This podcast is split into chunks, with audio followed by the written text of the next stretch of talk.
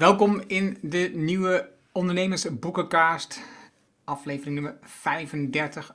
En vandaag hebben we het over dit kleine boekje. Tenminste, als je naar de video kijkt, dan zie je het boekje ook in beeld. We hebben het al bij de hand. Uh, de titel van het boek is Machen. Het is een Duits boek, ja, Machen, van maken. En het is geschreven door Michael, of Michael uh, Krogerus, een Finn, en Roman Chapler. Zij hebben meerdere boeken samengeschreven, maar ze hebben nu eigenlijk een aantal van deze boeken en ook een paar nieuwe boeken samengevoegd in een nieuwe serie.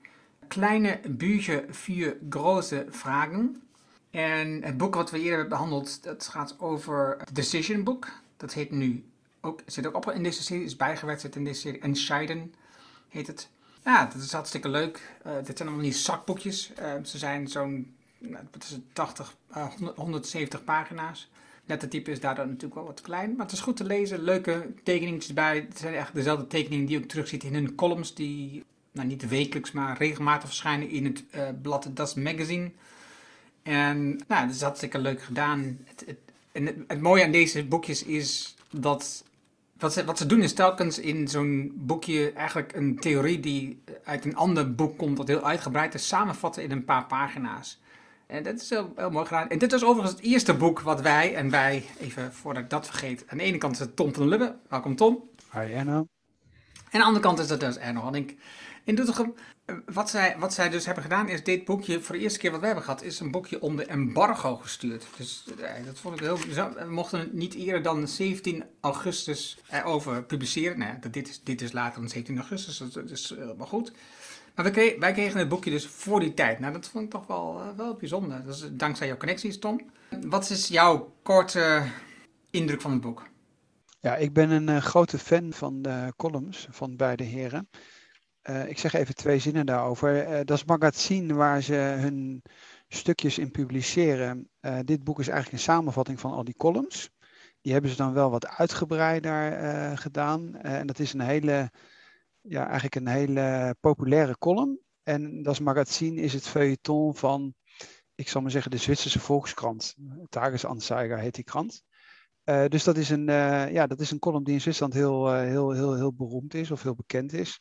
Inhoudelijk hebben zij blijkbaar al heel veel van die boekjes ook internationaal verkocht. Dus het is niet, wat dat betreft niet alleen maar een Zwitsers thema. En ik ben een hele grote fan van uh, die uh, stukjes en die columns. En we hebben ook al eerder dat decision book gedaan. En waarom? Omdat ze het voor elkaar krijgen op twee bladzijden, op een heel hoog niveau, de kern of de essentie eigenlijk weer van een andere theorie of van een ander boek samen te vatten. En dat is voor, denk ik, voor een hele hoop mensen heel prettig, omdat je eigenlijk in heel weinig tijd en, en op een hele goede manier een samenvatting krijgt. En dan kun je gewoon elke avond voor het slapen gaan twee van die bladzijden lezen of zo. Dus ik denk dat het gewoon het is een hele goede combinatie van inhoud en het leest gewoon lekker. Dus ik vind het een heerlijk boekje. En de Decision Book, dat is eh, meer dan 1 miljoen keer verkocht, in 20 talen uitgegeven. Dus ja, het is eh, wel een succes. De andere boeken zijn niet, niet, niet zoveel verkocht als 1 miljoen, maar ik weet niet precies wat wel aantal wel waren. Eh, ja, en wat je zegt, wat ze ook hebben heel veel presentaties gegeven. Je, als je op YouTube zoekt op hun namen, dan vind je verschillende presentaties, onder andere een TED-talk waarin ze met een whiteboard, nee, het zeg niet goed, met een krijtbord aan de ene kant plaatjes maken, grafieken weergeven en aan de andere kant al vertellen. En dat, en dat is een beetje vergelijkbaar met deze boekjes. Ze doen dat op een, wat jij zegt, hoog niveau, maar ook heel luchtig tegelijkertijd. Dus het, is heel simpel uitgelegd, waardoor je het uh, makkelijk tot je neemt. En ook uh, als je die presentaties kijkt, ook nog met humor gedaan. Dus dat is, overigens die humor vind je in het boekje of weer terug. Dat is ook wel heel leuk gedaan. Ja, misschien nog wel een hele korte opmerking, omdat het ook wel een doelstelling van onze podcast is. Er worden heel veel goede boeken geschreven. Uh, en die hoeven niet per se uit Amerika te komen. En dat is uh, wat ik wonend in het buitenland uh, tot, mijn, tot mijn grote irritatie in de Nederlandse persie. Dat er, ik wil niet zeggen alleen maar Amerikaanse businessboeken be besproken worden. Maar wat je wel inmiddels ziet is dat, ik weet niet of dat met de, met de taal te maken heeft. Want deze boeken die worden zelfs in het Engels vertaald men maakt het zich toch allemaal wel heel erg makkelijk. Dus er worden vaker slechte Amerikaanse boeken besproken dan goede buitenlandse boeken. En het doel van onze podcast, hè, van Erna en van mij, is, is wat meer naar de kwaliteit te kijken. Misschien ook wat langer te zoeken. En dit is bijvoorbeeld zo'n serie. En dan echt ook andere mensen in Nederland op te roepen. Dus wat meer te kijken naar de kwaliteit en niet elke keer weer automatisch het nieuwe Amerikaanse boek van schrijver X, Y of Z te bespreken, omdat vaak de kwaliteit eigenlijk gewoon te laag uh, is. En de doelstelling van, van boekbespreken eigenlijk is dat je de mensen goede boeken uh, daar appetite voor creëert. Punt. Een aantal van die theorieën die ze hebben genoemd, zij, zij hebben ook al eerder besproken met boeken. Ook zij hebben verschillende Amerikaanse boeken, auteurs opgenomen in deze serie. Logisch, want dat is het nadeel van wat jij zegt. Hè. Dus ze hebben misschien niet altijd de beste kwaliteit, maar ze zijn ontzettend goed vermarkt, die Amerikanen. Dus die boeken zijn door veel mensen gelezen. Daarom hebben wij ook een aantal van die boeken besproken, omdat het namelijk heel bekende boeken zijn. Dat zorgt voor aandacht. Het boek is opgedeeld in vijf delen. Ik doe even die delen in dit Duits. En daarna ga ik wel verder Nederlands. Het eerste deel is dingen machen. Het tweede deel is was sie machen müssen, bevor sie etwas machen. De derde is wie sie andere dazu bringen, dingen zu machen. Vierde is dingen anders machen. En vijfde is wie sie met dingen omgaan die ze gemacht hebben. Nou, dat zijn vijf blokken. En eigenlijk, ja, het gaat over dus doen. Het gaat over creatie, over dingen realiseren. En, en het, is, het is heel erg gericht ook op, op werk. Het is heel erg gericht op um, wat je doet in je werk. Dus dat is erg praktisch. En zeker voor ondernemers denk ik dat er heel veel interessante theorieën tussen staan. Die je kunnen helpen in je werk. Dus als je bijvoorbeeld naar hoofdstuk 1 kijkt over dingen maken het eerste hoofdstuk gaat over uitstelgedrag. En dat is meer een uitleg waar dat vandaan komt. Maar daarna heb je gelijk twee hoofdstukken die erop ingaan hoe je ermee aan de slag kunt gaan. Bijvoorbeeld de Pomodoro-techniek. Die kent waarschijnlijk iedereen wel.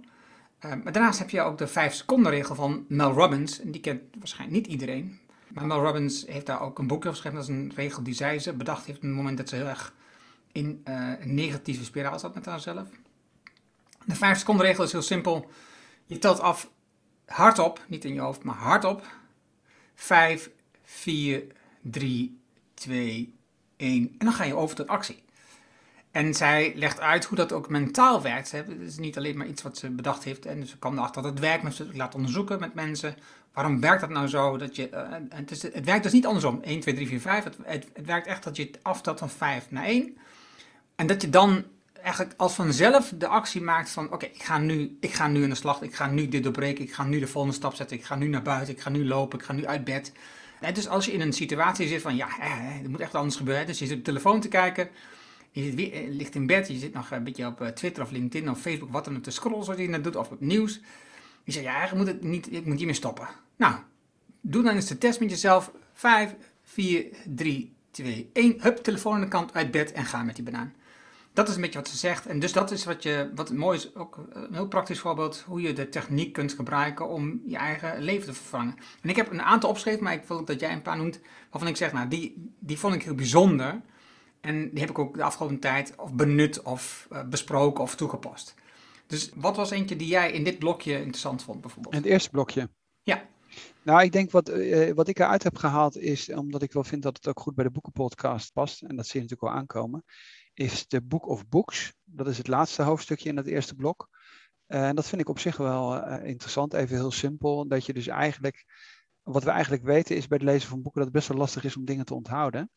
Erno is daar veel beter in dan ik. Ja, dat, want jij maakt dan een samenvatting en schrijft de dingen op, et cetera. En, en zij zeggen in principe, je moet nog een stap verder gaan. Je moet uiteindelijk gewoon een boek, een boek maken. Er staat ook een leuk plaatje in, Book of Books noemen ze dat.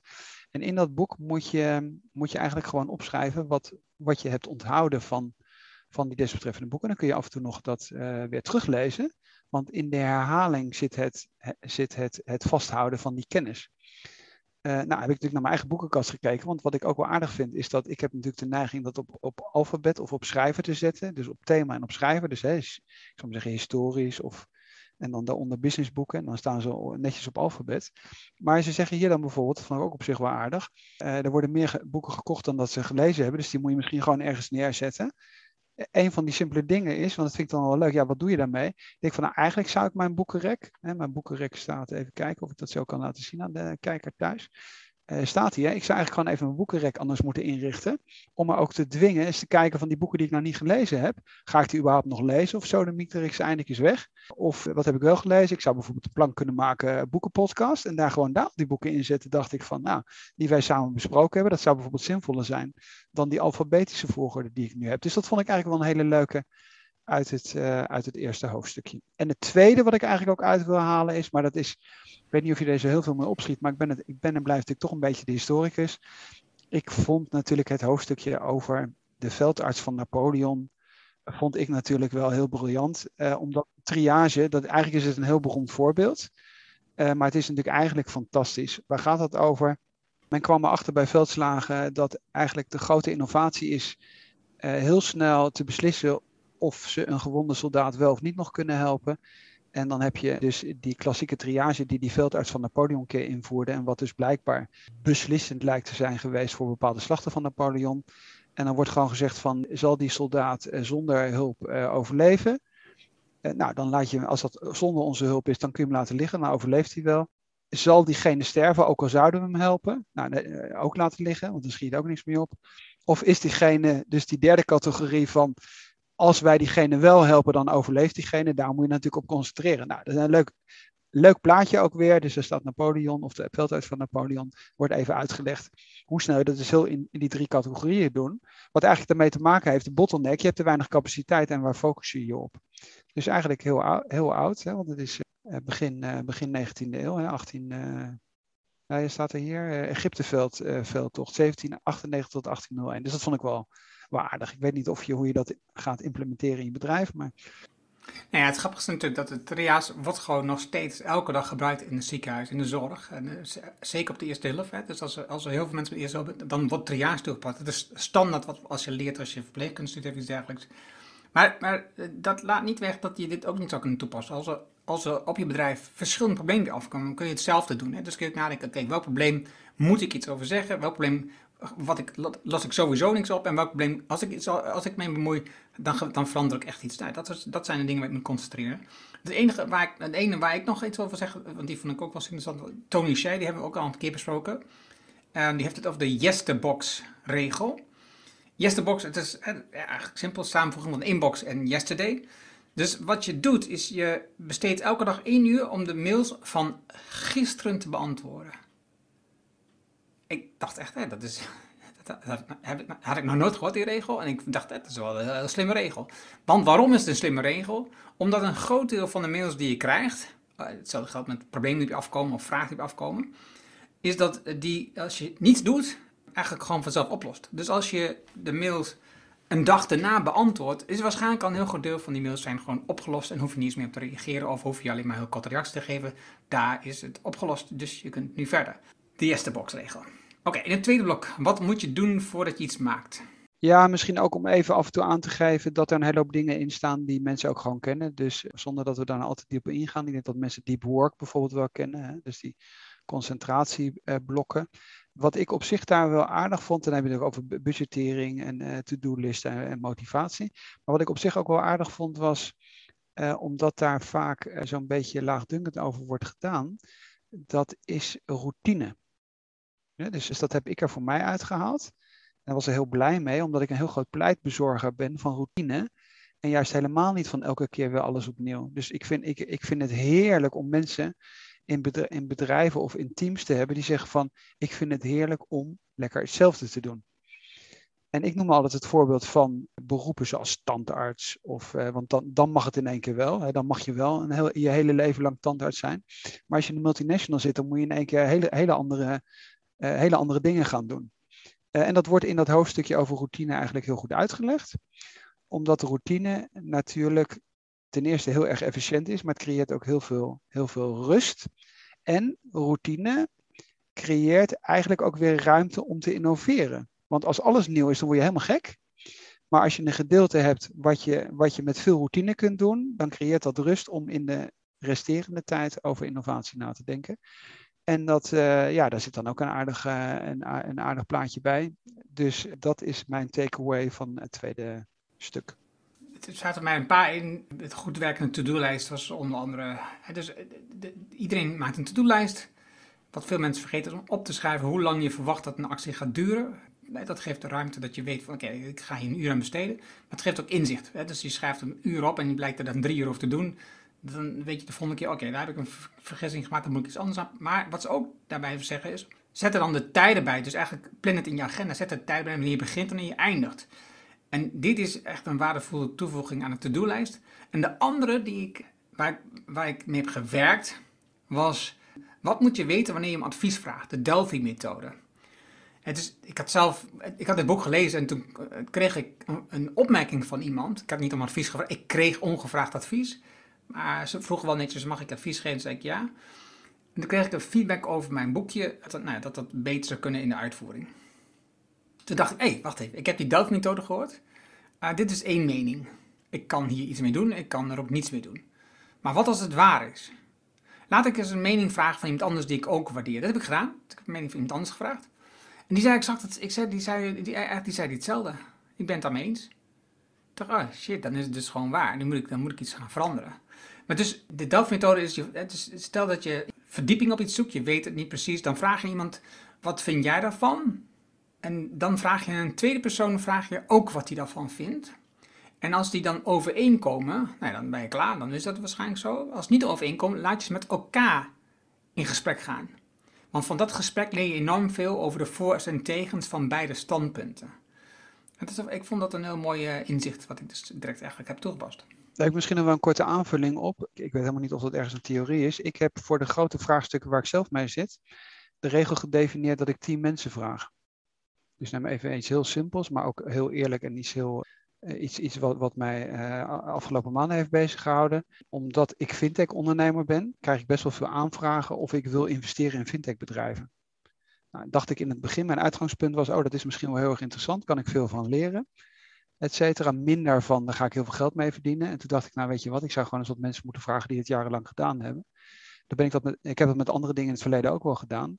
En het interessante wat, wat ik heb gemerkt is dat als je, als je tien mensen vraagt, ja, uiteindelijk naar de hand een enorme duidelijkheid is in het antwoord. Dus ik, ik, ik heb vastgesteld voor mijzelf dat als ik een thema, als ik een bepaald thema vraag, ik noem maar wat, in mijn leven ben ik geschikt om, om diplomaat te worden, dan zeggen naar de hand acht van tien mensen nee, je bent niet diplomatiek, zou ik niet doen.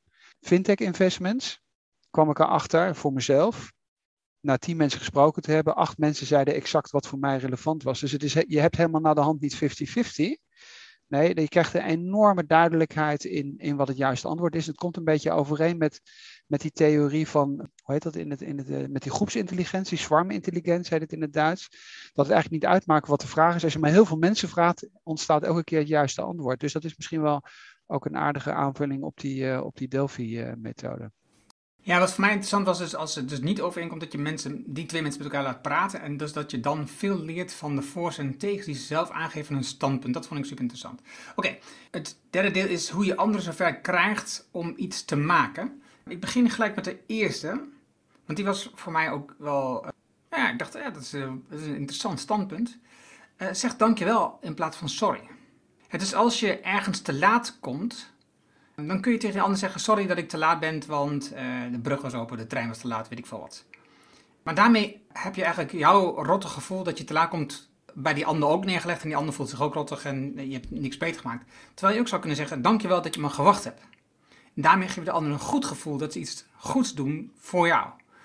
En uh, dat kun je op heel veel verschillende dingen toepassen. Het is, het, ze zeggen wel, ja, moet je wat oefenen, want we zijn heel erg gewend om sorry te zeggen als iets gebeurt wat, wat, wat we niet verwachten het is heel erg heilzaam voor die ander als je zegt van, oh dankjewel dat je dit voor mij over hebt. Of dankjewel dat je op mij gewacht hebt. Of dankjewel dat je eh, dat hebt gedaan. En ja, ik vond, ik vond het een legave. Weet je wat, ik, ik moest heel erg over mezelf, mezelf lachen. Ik was gisteren te laat in een, in een conference call met mijn collega's, omdat ik uit een interview kwam. En ik had dat net gelezen. En toen wilde ik zeggen, dank jullie wel dat je op me gewacht hebt. Maar het ging eerst door mijn hoofd, want er zaten zes mensen op mij. Of de mensen die waren al begonnen. Ik denk, nou, misschien moet ik toch maar gewoon sorry zeggen.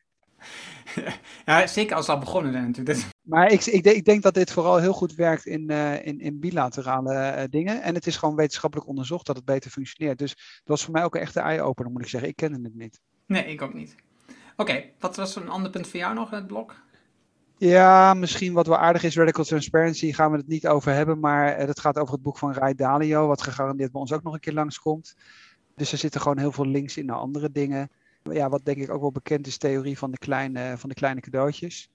Eh, dat heet altijd zo mooi, kleine cadeautjes behouden de vriendschap, et cetera. Dat zegt mijn collega altijd. Dus ja, het zijn, er zijn veel, het, het is heel breed. Het is, eh, enerzijds is het heel ja, zitten heel veel dingen in die mensen kennen, zoals sandwich feedback en zo. En anderzijds zitten er dan ook weer verrassend nieuwe dingen in, zoals we net noemden. Uh, met dat bedanken in plaats van sorry zeggen en zo. En dat maakt, het, dat maakt het ook wel weer heel erg leuk om te lezen. Ja, ja ik vond het ook wel mooi met wie je het beste samenwerkt. Er zijn vier verschillende personen noemen ze daar. En de ene is diegene die gewoon investeert in de samenwerking omdat ze dat het juiste vinden te doen. Want hebben ze nooit een gevoel dat ze nog iets moeten terugkrijgen van je of iets dergelijks. En dat is iets waar ik ook wel op nagedacht heb. Ik, ik heb gelijk namen in het boekje erbij gezet van mensen van, ah, oké, geldt dat dan daarvoor? Geldt dat dan voor deze samenwerking? Geldt dat dan voor deze samenwerking? En dat, dat, ja, dat vond ik een hele mooie. Oké, het vierde blok. Uh, dingen anders doen. Wat was voor jou hier mooi? Nou, wat, even weer wat mensen, wat mensen kennen is bijvoorbeeld die Circle of Influence, uh, denk ik. Dus dat gaan we niet uitleggen. Ik vond even nadenken. Ik heb niet iets heel specifieks waarvan ik zeg van uh, goed, disruptive innovation wordt, wordt genoemd. Uh, verwijzen wij naar podcast, ik weet niet precies de aflevering. Clayton Christensen. Clayton Christensen uh, wordt, wordt denk ik wel fatsoenlijk uitgelegd. ook met, met, met, met goede voorbeelden, et cetera. Dus ik wil even mijn kruid bewaren voor het laatste hoofdstuk. Oké. Wat, wat, wat mijn lievelingshoofdstuk was. Ik heb er twee. En ene is logisch, heb je vast vaak gehad, maar toch doen we denk ik veel te weinig is gewoon vaker zeggen, dat wil ik niet. We hebben nogal de neiging om, op, dat zie je als je zeker in social media, we hebben nogal de neiging op dingen een mening te hebben, terwijl we eigenlijk helemaal geen verstand van zaken hebben. Dat zie je zeker op de onderwerpen die de laatste tijd heel hot zijn, hè? dus de vaccinatie en Afghanistan en weet ik dan wat. Weet je. Het zijn allemaal onderwerpen die heel groot zijn. We luisteren naar wat om ons heen gebeurt en we doen, we papegaaien gewoon meningen. Maar eigenlijk weet je, je weet eigenlijk er niks van. Je weet niks van de historie, je weet niks wat er nu gaat, je weet eigenlijk helemaal niks van. En toch vind je dat je iets moet zeggen. Nou, en wat zij zeggen zeg gewoon vaker, dat weet ik niet. Want wat er dan gebeurt, en we denken dat we eigenlijk dan worden dom gevonden door andere mensen. Mensen dan denken, ja, hij weet ook niks. Maar, maar de mensen vinden juist dat je geïnteresseerd bent. En die vind je hem niet dom. Op het moment dat jij zegt, ik weet het niet, zijn ze in staat om aan jou uit te leggen wat zij daarvan vinden. En dan gaan ze je de achtergrond geven en dan kun je dus dingen leren. Dus ik vond het een super herinneringspunt. Dat wijs ik niet. Zo simpel. Ja, en fantastisch. Ze altijd van die fantastische plaatjes waar je echt ook bij moet glimlachen, zou ik maar zeggen.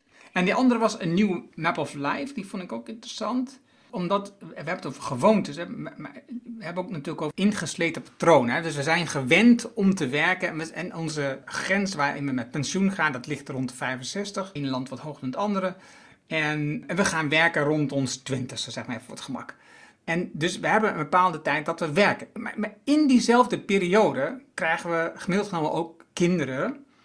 En gebeurt er enorm veel in ons leven dus we, doen een vervolgopleiding, we maken carrière. Het is, er gebeurt ontzettend veel in ons leven in zo'n periode. En eigenlijk wat we doen is alles op elkaar stapelen, we doen alles tegelijk en we raken uitgeput. En wat zij zegt, uh, ik ben even de naam van diegene die het heeft opgeschreven, is... Laura Karstensens. Precies. Wat je ook zou kunnen doen, is het dus uh, na elkaar doen. Dus een bewuste keuze maken van hoe je je leven organiseert en veel meer uitgaan van het feit dat je uh, eh, 80 wordt en dat je eigenlijk gewoon tot je 80ste zou kunnen uh, werken slash leven. En, um, en dus een deel van je leven besteden gewoon focus op bijvoorbeeld opvoeding, een deel van je leven focus op opleiding en een deel van je leven focus op carrière. En dat niet tegelijk, maar na elkaar. Want daar word je gewoon veel rustiger van. Ik dacht, dat is een, dat is een mooi inzicht. Dat is een interessante kijk op het leven en een hele ander dan we gewend zijn. Ja, dat, is, dat eh, vond ik ook heel aardig, omdat je bijvoorbeeld als je, ik heb, hele jonge kinderen, we komen natuurlijk net eh, uit de vakantie, et cetera, en daar heb ik het bijvoorbeeld met mijn, met mijn partner over gehad, dat je zegt van nou, misschien moet je gewoon accepteren voor die tijd dat je kinderen hebt, dat je niet de hele wereld overjet, omdat je de watervallen van Iguazu moet zien of weet ik veel wat. Dat je gewoon zegt van nou, waarschijnlijk zijn we gewoon de komende tien jaar, weet het niet, in de Zwitserse bergen of aan het Italiaanse strand. En dat komt dan wel weer. Dus het creëert ook wel gewoon een bepaalde rust. En, en daarop aanvullend staat er bijvoorbeeld ook een lijstje in, uh, dat is in datzelfde, hoek, uh, in datzelfde hoofdstuk, dat je eerst een lijst maakt van met de 25 dingen die je in je leven wilt doen. Uh, ik laat ook even plaatjes zien. En dat je dan naar de hand die 25 dingen weer pakt. Dat heb je bij brainstorming, heb je dezelfde techniek. En dat je, da dat je dan zegt van ja, maar als ik er nou maar vijf van die zou willen doen, creëert ook weer een bepaalde focus op minder. Hè, less is more wat dat betreft. En niet maar het gevoel van dat je ook altijd overal maar bij moet zijn en alles moet doen ja, eigenlijk een soort focus techniek ook weer. Ja, het grappige van die 525-regel, dat is uh, ten onrechte wordt uh, zeg maar toegewezen aan, aan Buffett. Dat is niet correct. heeft hem wel, hij heeft hem wel beschreven en veel mensen refereren aan dat, maar het, hij komt niet van hem. En fijn om doelen schrijven. Wat zijn, wat zijn de fijnere dingen die je in je leven wil bereiken? Je zou het ook voor een jaar kunnen doen, maar voor je. Fijnere dingen in je leven wil bereiken. Dan wat je zegt, eh, selecteer vijf. Dan komt de crux van dit verhaal. Nu moet je die twintig dingen die op de lijst staan negeren vanaf nu. Je mag er geen tijd aan besteden meer. Nul. En dat is het allerlastigste. Maar het grappige is, dus die laatste stap, die is cruciaal en die vergeten mensen. Is, we zeggen wel, oké, we hebben er vijf gezegd, daar gaan we ons concentreren. En toch, stiekem, willen we ook punt nummer 6 en punt nummer 10. Maar, maar nee, doe dat dan niet. Dat is, dat is waar die regel om gaat. Gooi de, de rest van die 20 dingen weg en ga daar dus geen tijd aan besteden. Dat zijn de not-to-do dingen. Oké, het laatste blok, hoe je met dingen omgaat die je heb, gedaan hebt. Jouw ding. Ik heb twee dingen uitgehaald. Factor geluk. Dus wij denken allemaal dat als we succesvol zijn, uh, dat wij zo slim waren. Nou, dat wordt, wordt iets uitgebreider uh, beschreven. Ik vind dat plaatje vooral briljant. dus ze draaien het om. En dat zie je vooral bij succesvolle mensen. Dus die hebben het idee dat 80% dat dat hun intelligentie is. En dat, dat 20% geluk is, maar uiteindelijk is het totaal omgekeerd. Nou, even heel praktisch. Wij doen hypotheekadvies, dat gaat heel goed. Heeft het ermee te maken dat wij ook goede ondernemers zijn? We hebben ontzettend geluk gehad dat de regulering veranderde naar de financiële crisis en de Woekerpolis-affaire. En daar hebben wij van geprofiteerd. Nou, dus even een heel praktisch voorbeeld. En ik denk dat je daar heel veel bewust moet zijn. Dat heeft ook een beetje te maken met, met stay. Eh, bescheidenheid siert de mens. En ik denk dat het juist ook als je succesvol wil blijven, eh, dat ook heel belangrijk is. En, het, en het, wat ik er voor de rest nog uithaal, of tenminste wat, wat eigenlijk mijn lievelings. Um, en het is denk ik geen toeval dat het helemaal aan het einde komt van het boek. Het aller, allerlaatste. Het is iemand die ik zeer waardeer, Ellen Watts. Het is nog veel beter de man op YouTube te beluisteren, omdat hij een fantastisch Engels spreekt. En een hele mooie stem heeft. En fantastisch is dat. En dat is het omgekeerde principe, het wet van de omkering. Nou, ik heb misschien wel vaker gezegd dat ik heel graag de techniek aanwend, zou het omgekeerd ook waar kunnen zijn. En dat zit hier ook een beetje in. Dus, en het mooiste voorbeeld vind ik, dat gaat een beetje richting zen en zo. Het is, een, het is, een, uh, het is eigenlijk een, ja, een zen-filosoof, Ellen Watts. Het voorbeeld wat als eerste erin staat is uh, troebel water. Nee, dat klopt niet. Het eerste, het eerste wat erin staat is, als je probeert op het water te blijven drijven, dan zink je. Maar als je probeert te zinken, dan blijf je drijven. Dan word je door het water gedragen. Nou, dat soort dingen vind ik natuurlijk heerlijk. En uh, je hebt ook de, de spreuk dat troebel water wordt het beste zuiver als je het water met rust laat. Want dan zakt namelijk dat wat, wat het water vertroebelt. Dus dat vond ik ook wel een hele mooie filosofische afsluiting van dit fijne boekje. Ja, en daarbij zegt hij dus, als je dus een project hebt wat niet loopt, waar, de, waar eigenlijk het doel in de weg zit van het proces, gaat zitten, laat het dan gewoon een half jaar of een jaar met rust. Uh, dan, en dan krijg je dat verhaal, dan, als je hem rust laat, dan wordt het vanzelf wel weer helder en weet je weer wat je moet doen en dan krijg je energie. Ik vond uh, twee andere die heel dicht bij elkaar liggen ook leuk. Iets wat ik zelf veel gebruik en dat maakt het automatisch leuker. Is het vieren van successen. Ja, dat dacht ik ook wel dat jij daarmee zou komen. Nou, met het vieren van successen, omdat met name uh, waar het om gaat, is als je dus lastige dingen wilt doen, dingen die een beetje buiten je comfortzone liggen, of die wat net buiten je grensgebied of over wat je echt kunt, die ga je makkelijker oppakken als je successen viert van de vorige keer dat het wel gelukt is. En dat is waar we wel de neiging hebben over dat we over, we, laat ik dan voor mezelf, waar ik in ieder geval de neiging op is, is dat je, dat je gewoon over de succes heen stapt. Net als iets is gelukt en dan is het prima, we gaan gewoon door. Maar dat doorgaan, heeft een negatief effect op dat je de volgende keer weer zoiets oppakt. Want je hebt niet onthouden dat je het eigenlijk iets succesvol hebt gedaan. En het tweede ding is journaling. Ja, dat doe ik zelf ook. Schrijf aan het einde van de dag drie dingen op die goed zijn gegaan. Die hebben alles met dankbaarheid te maken. het is allemaal erg uh, vanuit stoïcijns ingericht. Uh, voor, mij het stoïcisme is heel erg belangrijk hierin. Maar doordat je opschrijft, hoe klein het ook is, ook heb je een ontzettend waardeloze dag gehad, alles ging mis. Maar als je nadenkt aan het einde van de dag, en ik doe dat dan de volgende ochtend, wat was nou iets kleins wat wel goed is gegaan? Uiteindelijk hou je, dan toch een groot gevoel over die dag, want echt alles is niet misgegaan. Het is alleen een beetje verstopt achter het gordijn van die laatste dingen die al mis zijn gegaan. Dus dat waren voor mij nou, twee opvallende dingen. Ik had overigens die van dat uh, geluk heb ik ook, en daar heb ik ook al meerdere keer over geschreven op mijn site. Uh, dat mensen echt denken van, ja, dus, hè, dus als ik een beslissing neem, dan komt dat door mijn inzichten. Dat komt door mijn gedachten. Nee, als je een beslissing neemt, het proces, hoe je het hebt gedaan, die beslissing genomen. Want het effect van die beslissing ligt grotendeels namelijk buiten je controle. Oké. Ook dat is heel erg stoïcijns uiteraard. Hè? Dus, want het enige waar, je echt op kunt concentreren is hoe je, over dingen, uh, hoe je op dingen reageert. En dat is waar het om draait. En niet hoe de dingen gebeuren. Want daar heb je namelijk toch geen invloed op. Dat was hem voor mij. Wat misschien nog wel belangrijk is, is om, omdat dat is natuurlijk het boek niet voor niets zo opgebouwd. Dat laatste hoofdstuk is eigenlijk reflectie. Omdat je daar dus terugkijkt. Uh, wat dat betreft vind ik dat ook bijna het meest interessante gedeelte van het hele boek. Uh, en het is ook geen toeval dat het, dat het met een zen-aforisme, dat troebele water, ook eigenlijk afgesloten wordt. Maar wat je natuurlijk hebt ook in die reflectie is dat bijvoorbeeld als iets heel snel moet gaan, hè, zeggen de Aziaten, dan ga langzaam. Dus het is dat, en dat is iets wat wij natuurlijk wat dat betreft in het Westen helemaal verleerd zijn. Het moet allemaal sneller, nog sneller, nog meer. En hè, of het nou less is more is of langzamer, langzamer is vaak sneller.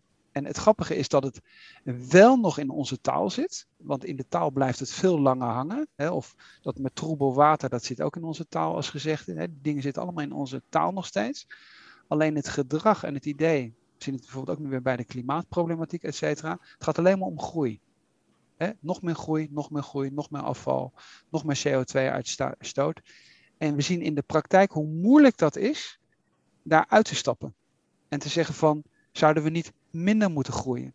Zouden we niet minder afval moeten produceren?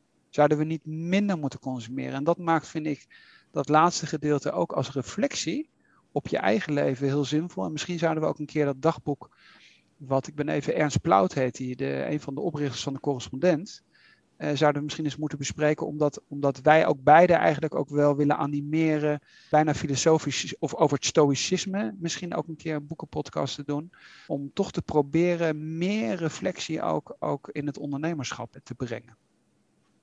Nee, ik heb toevallig, uh, nu dat zo zegt, denk ik, kan ik wel beginnen. Een boek gelezen, Die Grüne Lüge, De Groene Leugens, in het Nederlands, dat is in het Nederlands uitgegeven, van uh, Katrien Hartman een journalist uit Duitsland. En zij heeft meerdere boeken geschreven. Maar dit boek, De Groene Leugen, gaat over greenwashing eigenlijk. Daar gaat het over. En haar nieuwste boek, uh, Grüne Wird's nicht, dat gaat er nog dieper op in.